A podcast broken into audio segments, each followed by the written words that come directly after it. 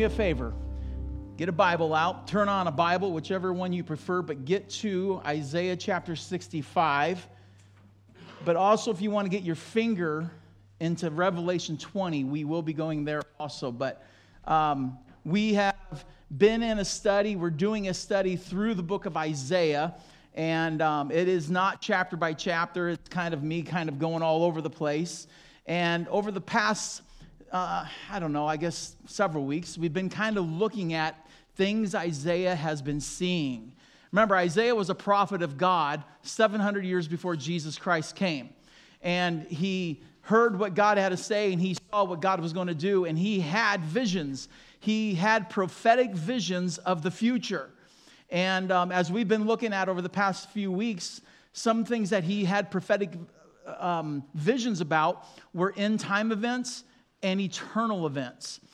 He saw the end-time event of the tribulation. He saw the eternal judgment of the great white throne. He saw these things.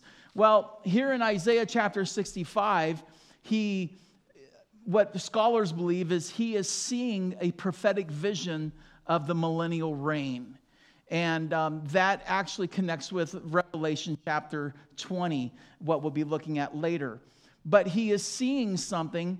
And as I go through this, when I read some things, you're going to see some similarities to the Apostle John in the book of Revelation. Because just like Isaiah had prophetic visions, the Apostle John had a prophetic vision of future events, of eternal and end-time events. And when you look at what Isaiah is saying here in chapter 65, and then you were to read Revelation chapter 21, they're very similar, but there are differences between them, okay? Last week and this week, I'm looking at the earthly reign of Christ. Next week, I'm going to look at Revelation chapter 21, the eternal kingdom, and show the differences and show that what Isaiah is seeing is the reign of Christ on earth, and what John sees in Revelation 21 is the eternal kingdom forever. And so today, I'm going to continue from last week, and last week I gave you a very long introduction. You guys remember this chart right here? There it is. I knew it was in there. Okay, I broke this chart down very detailed. I'm not going to do this in the intro, but I'm going to kind of break it down here in a couple points. But what I want to do is just quickly, real fast, go through to get us to the millennial reign. Now, let me preface with this little tidbit. If you disagree with me on any of this, that's okay. All right, we can agree to disagree as long as we disagree in love, okay? Because when it comes to things like the rapture, when it comes to the tribulation period, when it comes to the millennial reign, even things in the eternal kingdom or things in heaven, how many of you know the Bible does not just give us a detailed picture, okay?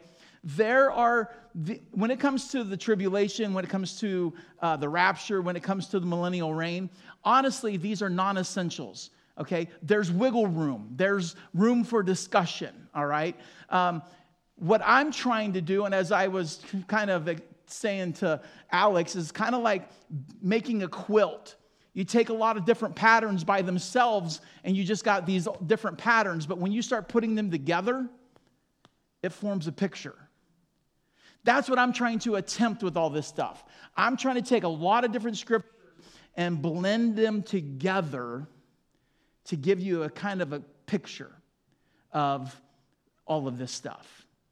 And so if you disagree with me on any of this, that's okay, all right?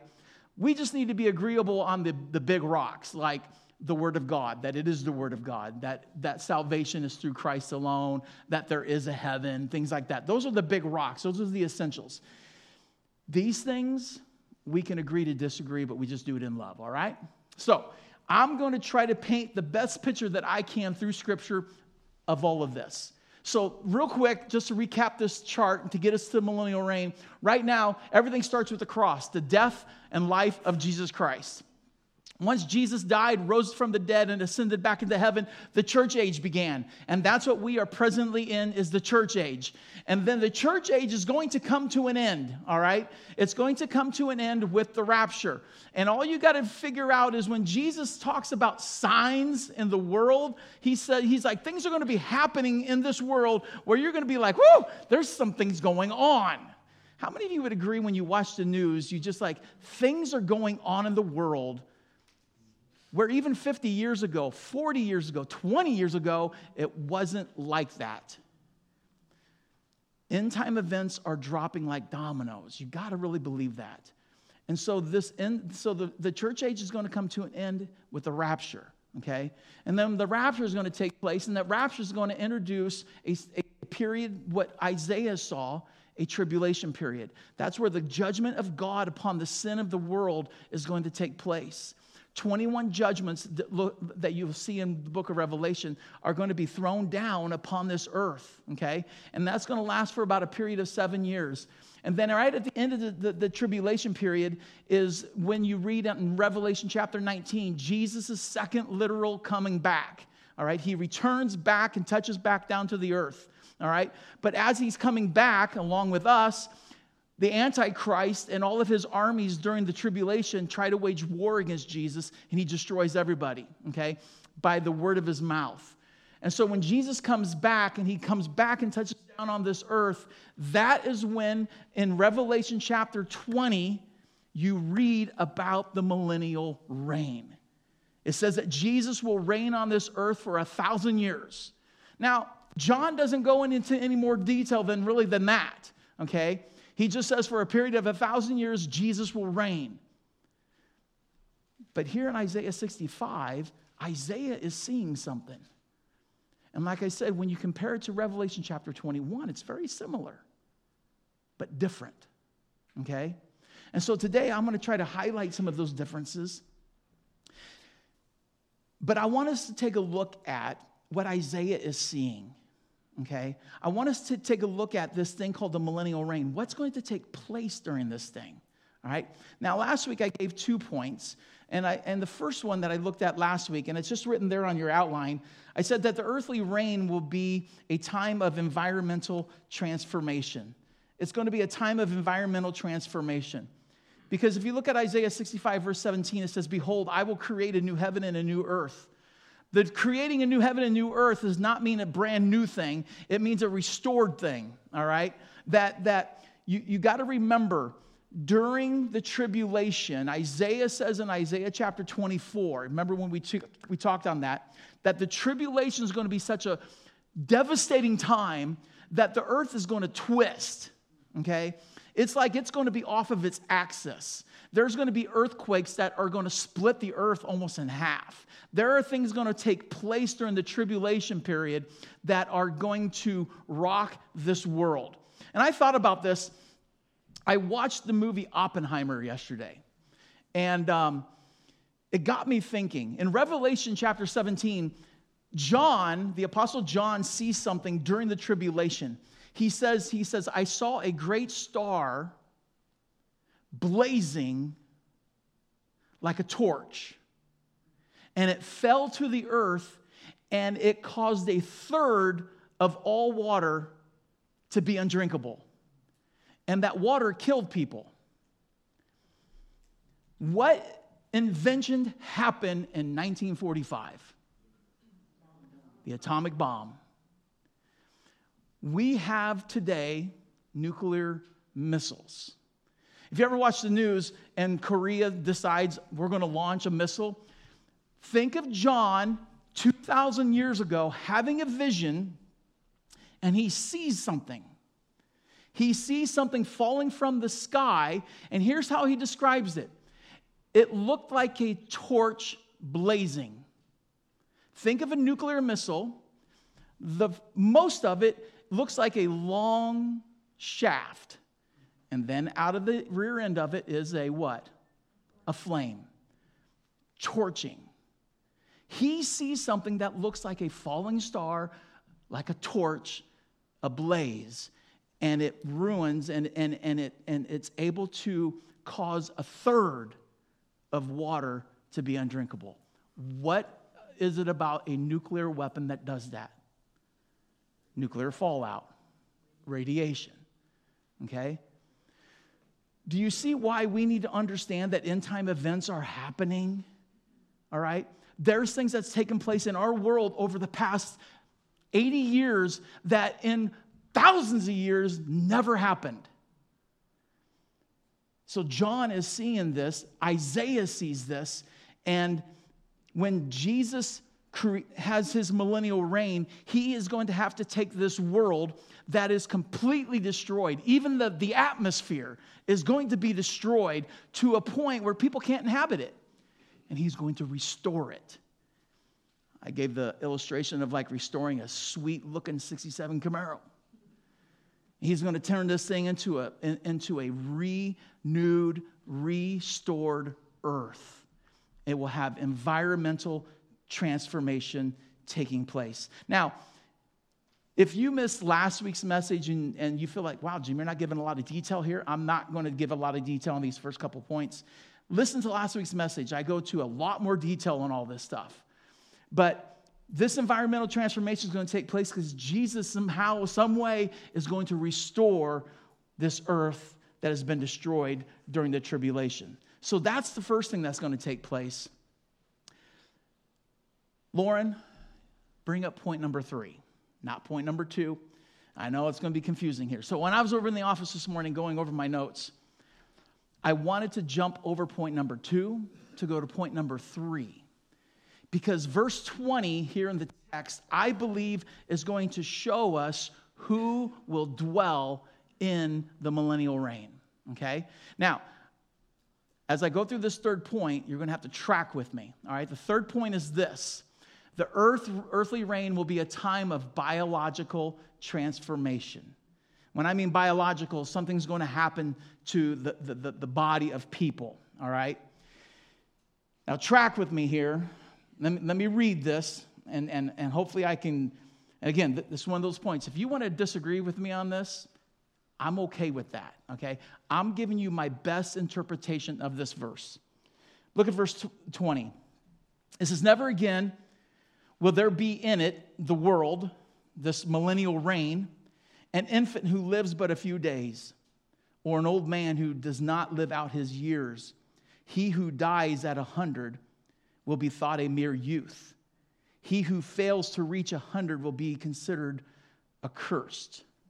If you look at even verse 23, it says, they will not toil in vain or bear children doomed to misfortune. What two things do you see popping out of that verse?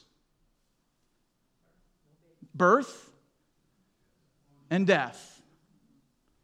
Birth and death in the millennial reign. Now you're thinking, now time out, Jim. It's the millennial reign. People don't die in heaven. The millennial reign is not in heaven. It is on this earth, okay? Now, here's where I need you to track with me, okay? Let me set this all up, all right? Can you bring that chart back up, Lauren, please? Okay, now I want to kind of go deeper in this chart again. So are you okay if I repeat myself from last week? Everybody okay with that? All right, track with me here. Like I said, everything starts with the cross. Death, resurrection, ascension of Jesus, all right? After he ascends, the church is born, and the church age starts. And from Jesus' ascension until now, we're in the church age. And during this church age, the church has been responsible for preaching the gospel. The church is responsible for being witnesses for Christ. It's during this church age that people have had to make a decision. Do I choose to trust Jesus or do I choose not to trust Jesus? Do I choose to follow and be a believer in Christ or do I choose not to follow him and not believe in Christ? So over the past 2,000 years, you have had people from the time of Christ until now, people believing in Jesus. Some of you are there, right? You have believed in Jesus. You have put your faith in Christ. You are a follower of Jesus, okay? Now, during these 2,000 years, there have been believers who have lived and died, okay? When we die now, your body goes into the grave, but your spirit goes to heaven, all right? That's for a believer. for someone who does not believe in Christ, someone who chose not to follow Christ. And I'm not talking, well, I have a belief in Christ like I believe there's electricity in these walls. A believer in Christ is someone who their life has changed, it's transformed, different. A believer in Christ is like, man, I believe Jesus to the core of my being. Someone who is not a follower of Christ, someone who has never believed in Christ, when they have died over the 2,000 years, their bodies have gone into the grave, but their spirits do not go to heaven. Their spirits go to Hades. And Hades, as in Luke 17, is a holding cell. It is a prison for the lost spirits, the lost souls of people. And those souls, for the dead people, their bodies will remain in the grave and their souls will remain in Hades until the very end of time, to the great white throne judgment found in Revelation 20. Their bodies don't move, their spirits don't move. But for the believer, your body goes into the grave, but your spirit goes to heaven, and it will await till the rapture. At the end of the church age, when the signs that Jesus talks about are just increasing like birth pains, and they are just exponentially falling apart, everything is happening. The church age is about to end, and the rapture is going to take place. The rapture is found in 1 Thessalonians chapter 4. That's where the Apostle Paul says that Jesus will come from heaven in the clouds partially. And he's going to, with the voice of an archangel and the trumpet blast, he will call up his church. He will call up every single believer from the time that he rose from the dead until he comes back. Every dead believer in Christ, their bodies are going to be resurrected. And then we who are alive, it says in 1 Thessalonians, will be caught up in the air with Christ and go back to heaven. Here's what Isaiah says about the resurrection. In Isaiah chapter 26, verse 19, he says this: "Your dead will live, their bodies will rise. You who dwell in the dust, wake up and shout for joy. The earth will give birth to her dead." Isaiah saw that 700 years before Jesus. He sees bodies coming out of the grave, because that's what Paul talks about at the rapture. Every single believer from the time of Christ until now who has died, their bodies are going to be resurrected. And if you are still alive as a believer in Christ, you will be raptured, taken up out of this world. Now, here's what happens. In that moment when the dead are resurrected, and those who are alive are raptured, and everybody's gone, the church is gone, a spiritual bodily transformation will take place. I read this verse last week, but let me read it again. From 1 Corinthians chapter 15, Paul writes this. He says, "I declare to you, brothers and sisters, that flesh and blood cannot inherit the kingdom of God, nor does the perishable inherit the imperishable." What he's saying is like, your body, this thing, this physical thing, cannot go to heaven. It's got something, it can't inherit that. He's like, so the body, that's why the body remains in the grave, but your spirit goes to heaven, okay? Because the body cannot go to heaven. And he goes on and he says, "Listen, I tell you a mystery. We will not all sleep," meaning we're not all going to die, "but we all will be changed." The all is not every single person. The all is he's referring to is every believer in Christ. And he says, "But we all will be changed in a flash, in the twinkling of an eye, at the last trumpet. For the trumpet will sound, the dead will be raised imperishable, and we will be changed. For the perishable must clothe itself with imperishable, and the mortal with immortality."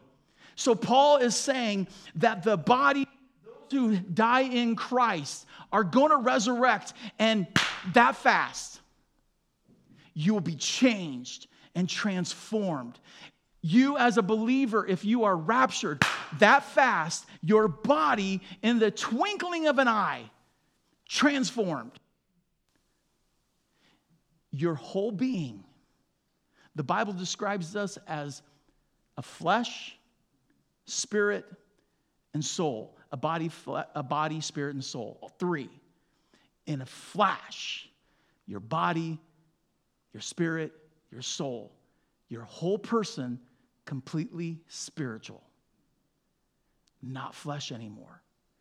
That is why when you are resurrected dead or raptured as an alive person, your body is transformed in a twinkling of an eye, in an instant, and you are able to go back to heaven. Because you don't have a body of flesh anymore. You have a spiritual body. Do you understand where I've just been going there? Okay? Is anybody confused? You're like, dude, you've lost me, man. Okay. You're going to get a spiritual body. Now, here's why I'm saying all this. This is why this is important. The rapture is going to take place. The church is gone. Every person who has ever believed, dead or alive, gone in heaven. Anyone who does not know Christ, who is alive, will be left behind. And they will be left behind to face the tribulation. They will be left behind to endure and go through all of the judgments. Now, here's the thing. As the course of the tribulation goes on, there will be some people who go in as an unbeliever but will become a believer in Jesus Christ. They will come to faith. They will become a follower of Jesus Christ. But here's the thing. The tribulation is going to be such a tremendous, horrific event. The book of Revelation makes it very clear. I bet at least 3/4 of the earth's population will die during the tribulation. So there will be a lot of people dying during the tribulation. There will be a lot of people who become believers who die during the tribulation. Their bodies go into the grave, but their spirits are in heaven. In fact, in the book of Revelation, John even describes seeing the souls of people in heaven who died during the tribulation. He's like, I saw their souls. They're here with me. But not every person is going to die during the tribulation. There will be people who will make it all the way to the end. And they will go through all 21 judgments. They will see the utter destruction of this earth. They will see everything happening. But here's what also they will see. The second coming of Christ. They will see both unbeliever and believer who make it to the very end of the tribulation. They will see Revelation 19 come to pass. Jesus on his horse, along with us who are believers as army, coming back to this earth. And every person, just like it says in the book of Matthew, like lightning shooting through the sky, every person on earth will see it. And Jesus will return at the end of the tribulation, and every person alive at that point will see Jesus touch back down on this earth. And at that point is when Jesus establishes his millennial reign. Are you still tracking with me? Okay? Now, I know I've said a lot, but here's where I'm going. Book of Matthew says this regarding people who are still alive at the end of the tribulation. Matthew chapter 24 says this. Immediately after the tribulation of those days, the sun will be darkened, the moon will not give its light, the stars will fall from heaven, and the powers of heaven will be shaken. Do you see like just the utter destruction going on? He says, then will appear in heaven the sign of the Son of Man, and then all the tribes of the earth will mourn, and they will see the Son of Man coming on the clouds of heaven with power and great glory. And here it is. And he will send his angels with a loud trumpet, and they will gather his elect from the four winds and from one end of the heavens to the other. The elect he's talking about are those who are the believers of him. Those are the believers, the followers of Christ through the tribulation. They've made it to the end. They've crossed the finish line. And then Jesus sends out his angels, and they gather them. All of the believers are gathered together, and guess where they go? Into the millennial kingdom. Okay? Now, this is where I believe death and birth can take place. Would there be anyone except Alex? I already talked to him. I gave him the answer. And my wife, she can't say it. Would there be anyone who would like to try to take a stab at why I believe death and birth will happen in the millennial reign?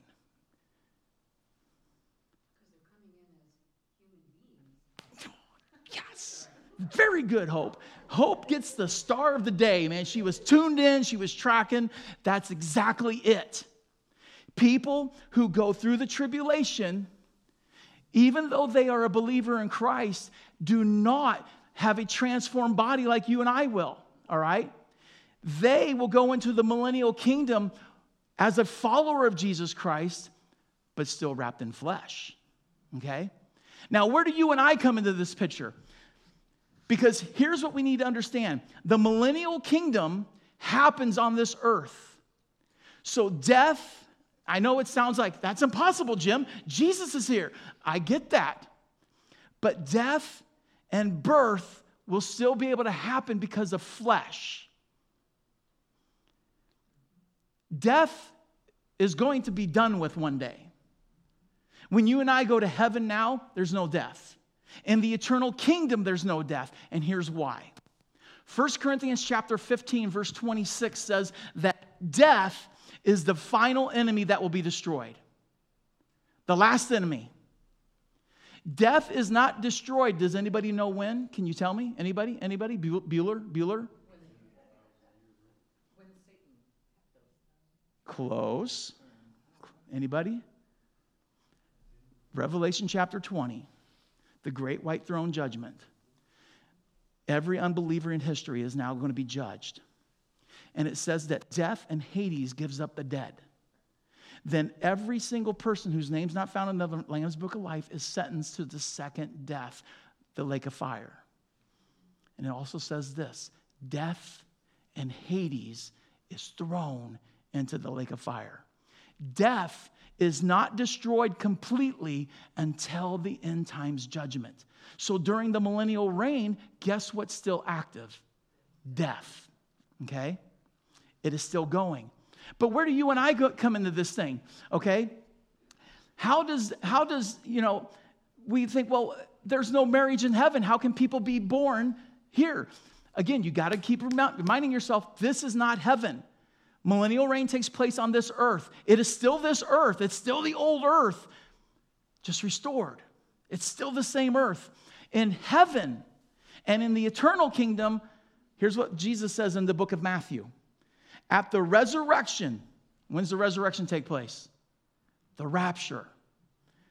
At the resurrection, people will neither marry nor be given in marriage. They will be like the angels in heaven. You see, at the rapture, in heaven, there is no marriage, there is no given in marriage, all right? In the eternal kingdom, there will be no marriage or given in marriage. That's why in the millennial kingdom, birth can happen because the resurrection has already taken place. All the believers went to heaven.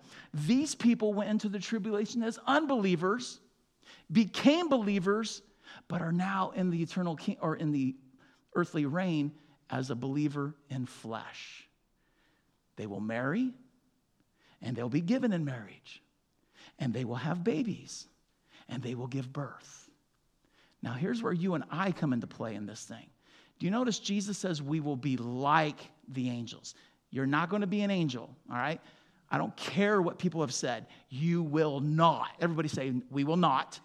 You will not be an angel. You will be like an angel. Well, what's an angel like? If you read your Bible, angels had one capacity to do one thing. They could be in heaven, and they could be on the earth. They go back and forth, back and forth. Guess what you and I will be able to do during the millennial reign? Go back and forth, because you will be like an angel in heaven. You will have a spiritual body. So your spiritual body is able to do things that your physical body cannot. So we will not be dwelling in the millennial reign. I think we'll have access to it, but it will be the people coming out of the tribulation living in the tribulation or living in the millennial reign. The thing about these people, and here's the biological transformation. is that when you read this, look at what it says. In verse 20, it says, never again will there be an infant who lives but just a few days.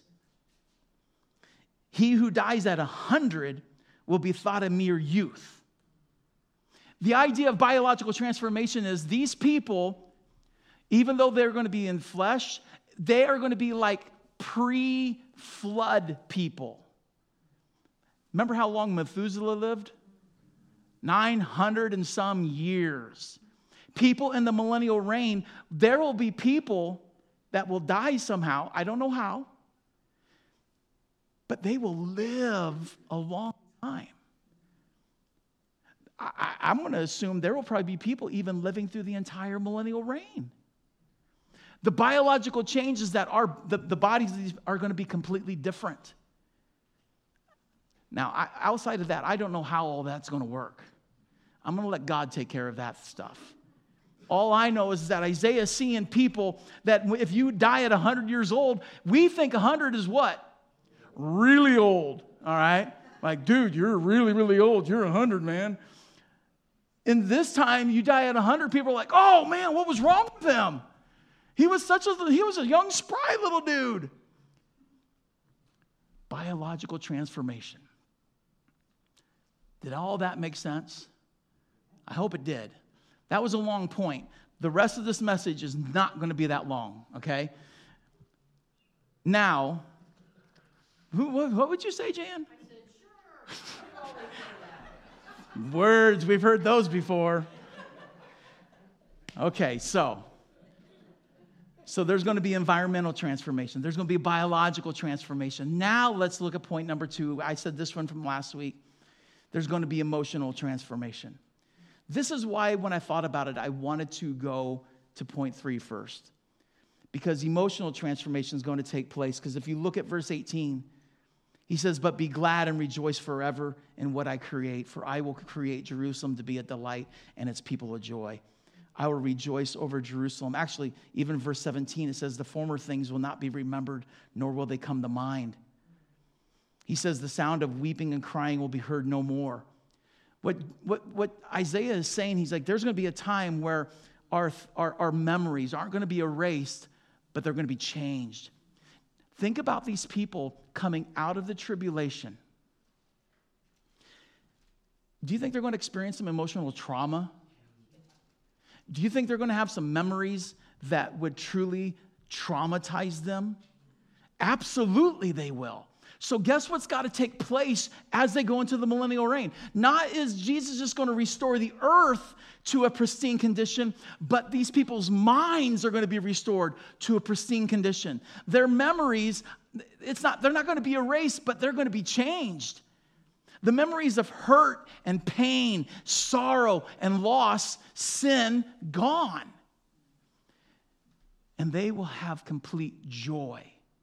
In the presence of the Lord, complete peace and joy.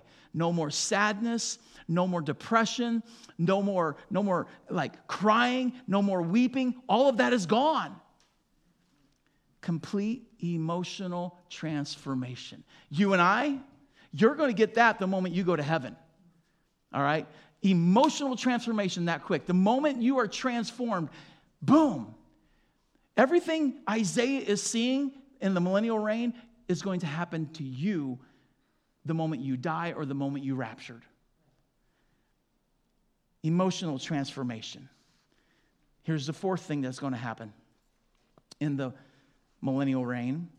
The earthly reign will be a time of social transformation. It'll be a time of social transformation. Now, look at verses 21 through 23. It says, they will build houses and dwell on them. They will plant vineyards and eat their fruit. No longer will they build houses and others live in them, or plant and others eat of it. For as the days of a tree, so will the days of my people. My chosen ones will long enjoy the works of their hands. They will not toil in vain. They will not bear children doomed to misfortune, for they will be a people blessed by the Lord, they and their descendants with them. Do you keep seeing the reproduction process going on? All right. But do you notice what it says? That they will build houses and no one else is going to live in them. Basically, no one's going to be stealing stuff.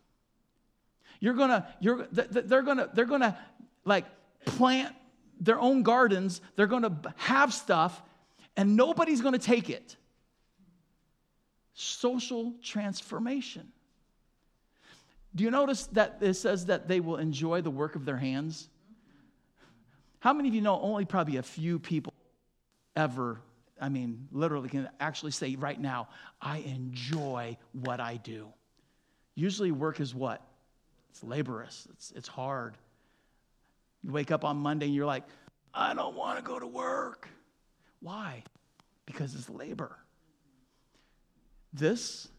People will be out working and skipping through the tulips at the same time. They're going to be like joy and peace. Man, I love work. This is awesome. They're going to be setting their alarm on Sunday night going, man, I can't wait to get up tomorrow morning. I get to go to work. This is social transformation.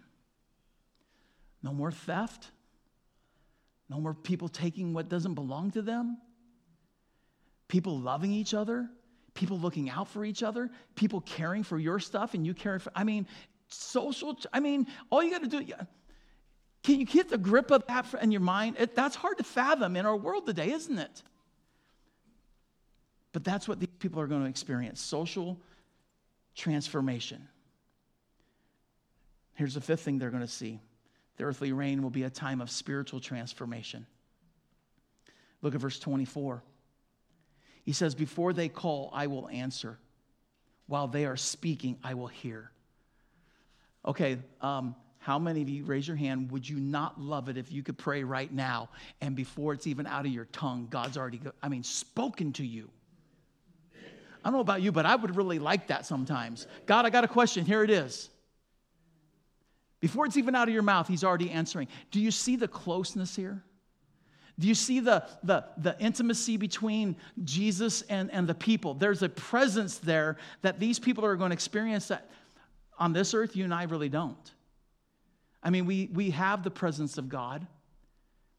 You see, and this is why when you think about what goes on with these people, because a question I asked myself about all this was, well, if Jesus is with them, how can death and all still, because Jesus is with them, how could they still have a body? Well, let me ask you this, and I'm kind of going backward, but think about this for a moment. They will be in the literal presence of Jesus. Jesus is going to be with these people. Who is with you right now? The Holy Spirit. Is the Holy Spirit any less God than Jesus is? Nope. God the Son, God the Father, God the Holy Spirit. So if you've got the literal Holy Spirit living in you, is your body transformed right now? No.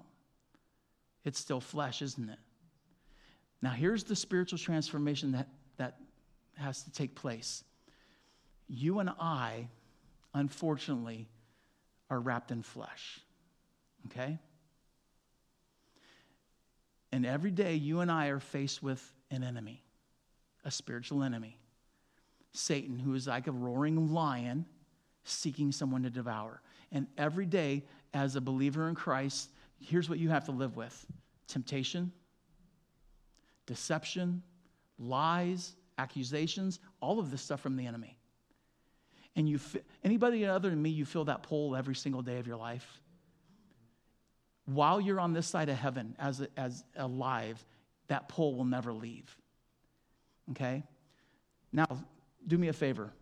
I hope you have your finger there. Now look at Revelation chapter 20.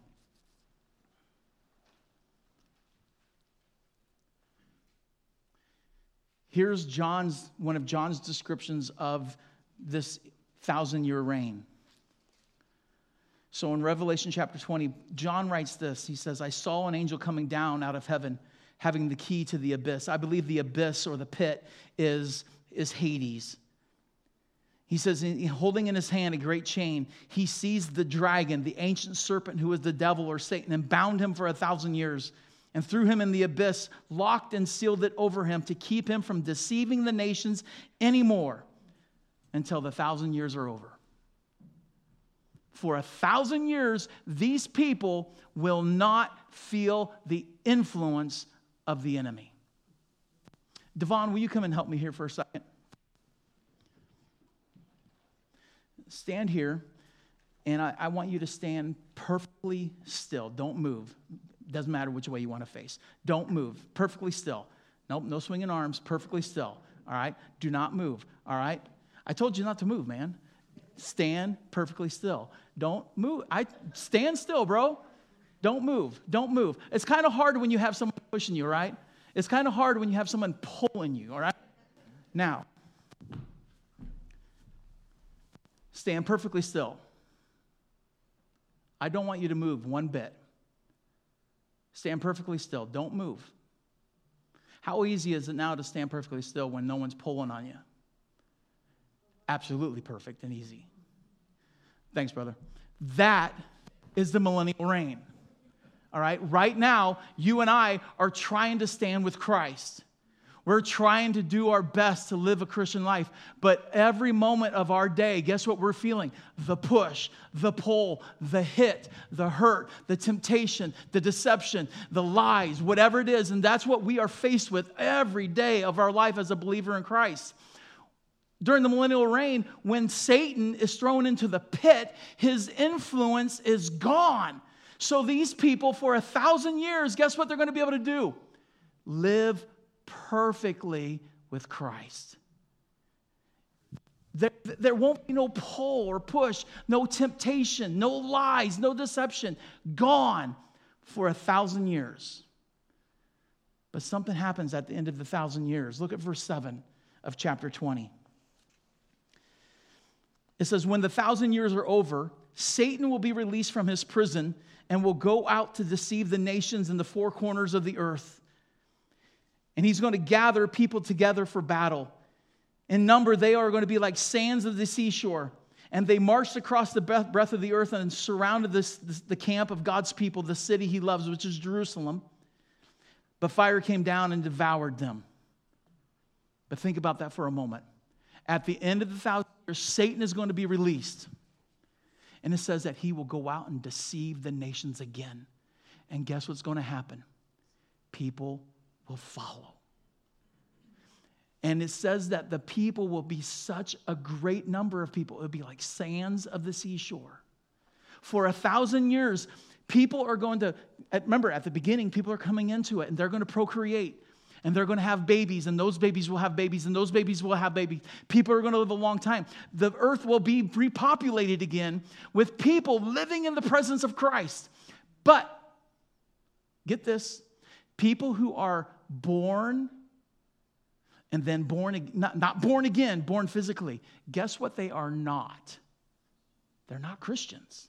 They're not born again. They don't have to live by faith. They're in the presence of Jesus, and they've lived with this for 1,000 years. Here's why Satan has to be released. God is always wanting to know one thing. Would you love me? Would you trust me if I took it all away? He tests our faith like gold being tested. So guess what's going to happen at the end of the 1,000 years? I believe Jesus wants to know, do these people love me for what I've done for them, or will they love me no matter what? And Satan's released. And he is able to deceive, once again, the heart of these people. Why? Because they're still in flesh. And their heart will still be drawn to that. We can't understand what that means. All we know is the effect of it, don't we? And it's going to be very real. And these people will once again follow the enemy. You see, they will experience spiritual transformation for 1,000 years, and then they're going to understand what it means, what we went through. Because they're going to be tempted and deceived and lied to, and they will follow him. And then lastly, here's the last thing that's going to take place during the 1,000-year reign, and it's this. The earthly reign will be a time of ecological transformation. Now back to Isaiah chapter 65. When I mean ecological transformation, I'm talking about the relationship between living things, not just between people, but also animals. Look at verse 25.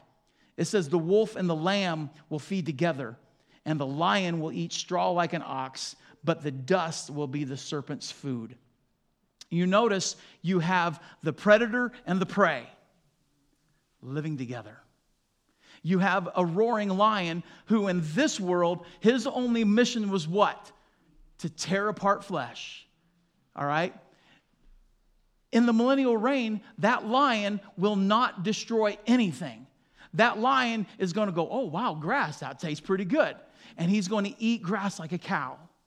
But the lion, the wolf, any kind of predator that we know that is living today will no longer be a predator. Lion and lamb, wolf and sheep lay together. And they will be at peace with one another. Absolute, perfect ecological transformation. The only animal that is not going to see the ecological transformation is the serpent. Because you notice the dust will still be his food. Now, why would that be? Because if you go back to Revelation or Genesis chapter 3, when God cursed the serpent because of how he deceived Adam and Eve, it says, by the belly of you will crawl on the ground by your belly, and you will eat the dust of the earth for the remainder of your life. That curse would never be lifted off the serpent. And I believe, and I agree with some commentators, that serpent, as he won't be able to harm people, won't be able to hurt anything, but as he's crawling around his belly in that dust, it will still be a reminder to people the effect of sin and hurt. And that serpent will always be a reminder to people. Here's what happens when people that serpent is going to be an image of sin. And he will crawl on his belly forever. But the millennial kingdom is going to be a time that you and I can't even understand right now. And it's going to be a time where these people are going to experience the absolute presence of Christ. The good news is, if you're a believer here today, you're going to experience that before these people. Because as a believer in Christ, right now, if you die, boom, you're in the presence of God. If you get raptured, boom, you're in the presence of Christ. And everything that pretty much all of this stuff that we see here is going to be experienced when we get to heaven and the eternal kingdom. Next Sunday, I'm going to talk on the eternal kingdom of Revelation. And you're going to see the similarities, you're going to see the differences. But the goal of these messages is twofold. To build your faith, to give you hope. Because I don't know about you, this world gets tiring. I don't know about you, but I get worn out going from one storm right into another storm, from one pain to another pain, from one hurt to another hurt. That gets real tiring very, very quick. Anybody in agreement with me? Anybody other than me? Sometimes you're just in your prayer time going, Jesus, come and get me.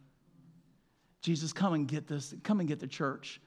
The world it feels like it's a train on the track with no engineer, and it is full bore, and it is barreling down out of control. That's what it feels like we're living in right now. But the good news is, and the thing that can encourage our faith, and the thing that gives us a hope, is that God's word tells us what the outcome is for you as a believer in Jesus Christ. Today, if you know Christ as your Savior, you will be with him forever and ever. But listen to me, loved ones. If you don't know Christ as your Savior, if you've never placed your faith in him, I'm telling you, you will be lost forever and ever. That's why the Bible makes it very clear that if you hear his voice, that today is the day of salvation. And if you don't know Christ as your Savior, I want to encourage you, come to the place where you put your faith in Christ today and ask him to forgive you of your sin. Why don't we all stand and close in a word of prayer?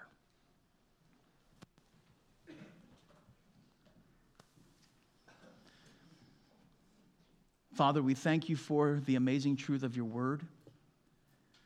And Father, we thank you that Your word has been given to us to help build our faith and to give us hope. And Lord, we're living in a world that it just seems like it's spiraling out of control. But Jesus, we know you're coming back. And you're going to come back for your church. And as a believer in Jesus Christ, we have the confidence of knowing that we will be with you forever and ever. We have eternal life. But Lord, I would pray for anyone in here today who truly does not know Christ as their Savior. Maybe there are people here today, Lord, they just simply have a belief. They just believe in you like if they believe in aliens. It doesn't affect them. It hasn't changed their life. Lord, I would pray that even today they would come to the place where they would bow their will to you and they would confess and say, Jesus, forgive me and come into my life and be my Savior. So, Father, I just thank you. We just praise you today and we just give you glory, Jesus, that you are in control of all of this. And we're going to be with you one day. And we thank you. Amen.